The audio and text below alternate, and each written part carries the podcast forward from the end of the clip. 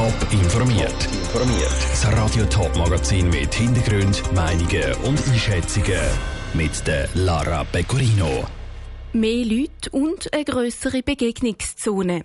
Wie sieht der Winterthurer Bahnhof der Zukunft aus? Und Tablets und Fernunterricht. Wie sieht die nationale Digitalisierungsstrategie aus? Das sind die zwei Themen im Top informiert.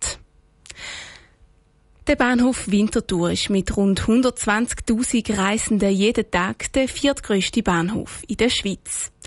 Die Anzahl Reisende soll aber laut Statistik noch um einiges grösser werden. Darum soll der Bahnhof in Zukunft weiter um- und ausgebaut werden.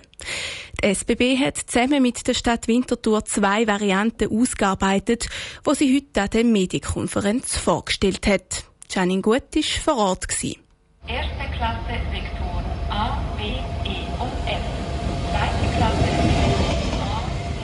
Der Bahnhof als zentraler Punkt in der Stadt Winterthur ist neben ÖV-Knotenpunkt auch ein Treffpunkt für Jung und Alt. Darum ist es der Stadt wichtig, genug Platz für alle zu haben. Aber auch die Reisenden werden zunehmen. Und es wird mehr Infrastruktur benötigt, wo das stemmen kann, sagt Stadträtin Christa Meier. Unsere Stadt wächst und die Kapazität der SBB wächst auch. Heute haben wir pro Tag etwa 120.000 Ein-, Aus- und Umsteigende. Bis in 30 Jahren rechnen wir mit etwa 180.000. Das heißt, es ist ein Zuwachs von etwa 50 Prozent. Der Platz am Bahnhof ist jetzt schon knapp und mit 50 Prozent mehr müssen wir etwas machen. Für das Bauprojekt 2045 Plus hat die Stadt zusammen mit der SBB über 100 Umbauvarianten geprüft. Auch ein Tiefbahnhof hat sie verschiedene Varianten gegeben. Der mache aktuell noch nicht Sinn, weil die Kosten über fünfmal höher wären als bei den Varianten ohne. Und auch sonst ist es nicht nötig, so viel zusätzliche Gleise zu bauen in den nächsten 30 Jahren. Die SBB und die Stadt Winterthur haben sich jetzt für zwei Varianten entschieden, wo beide gut ohne Tiefbahnhof funktionieren, sagt Nicola Perez vom Amt für Städtebau. Die eine Variante die rückt auf Seite Rudolfstrasse und tut diesen Teil vom Stadtraum beanspruchen. Die andere Variante schont die Rudolfstrasse und geht dann für ins Bahnhofgebäude rein mit dem Perron.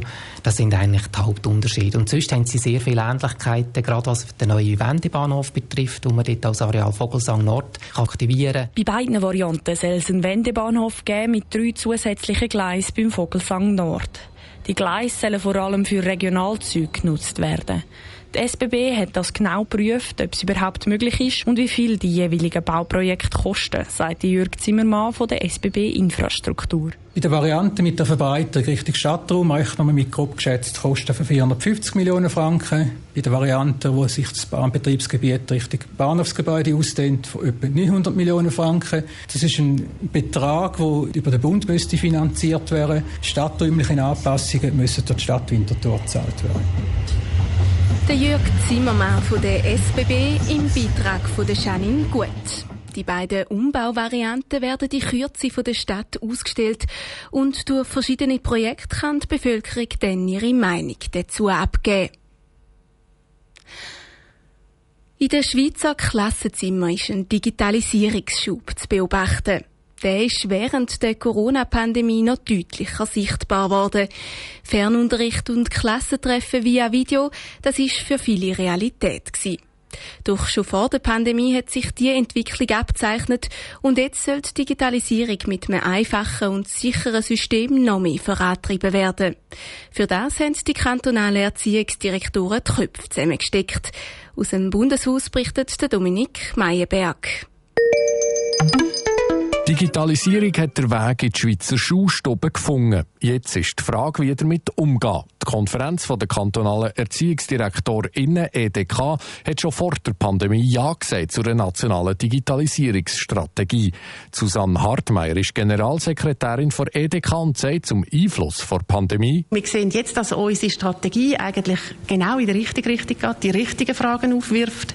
Das heißt, es zeigt sich eigentlich, dass die Themenfelder, die die Strategie darlegt, genau die sind, die in der Pandemie sich nachher als sehr relevant äh, geäußert haben. Es sind Fragen rund um Datensicherheit, Technik, aber auch Ethik. Das Herzstück der Strategie ist ein neues Login, EduLog.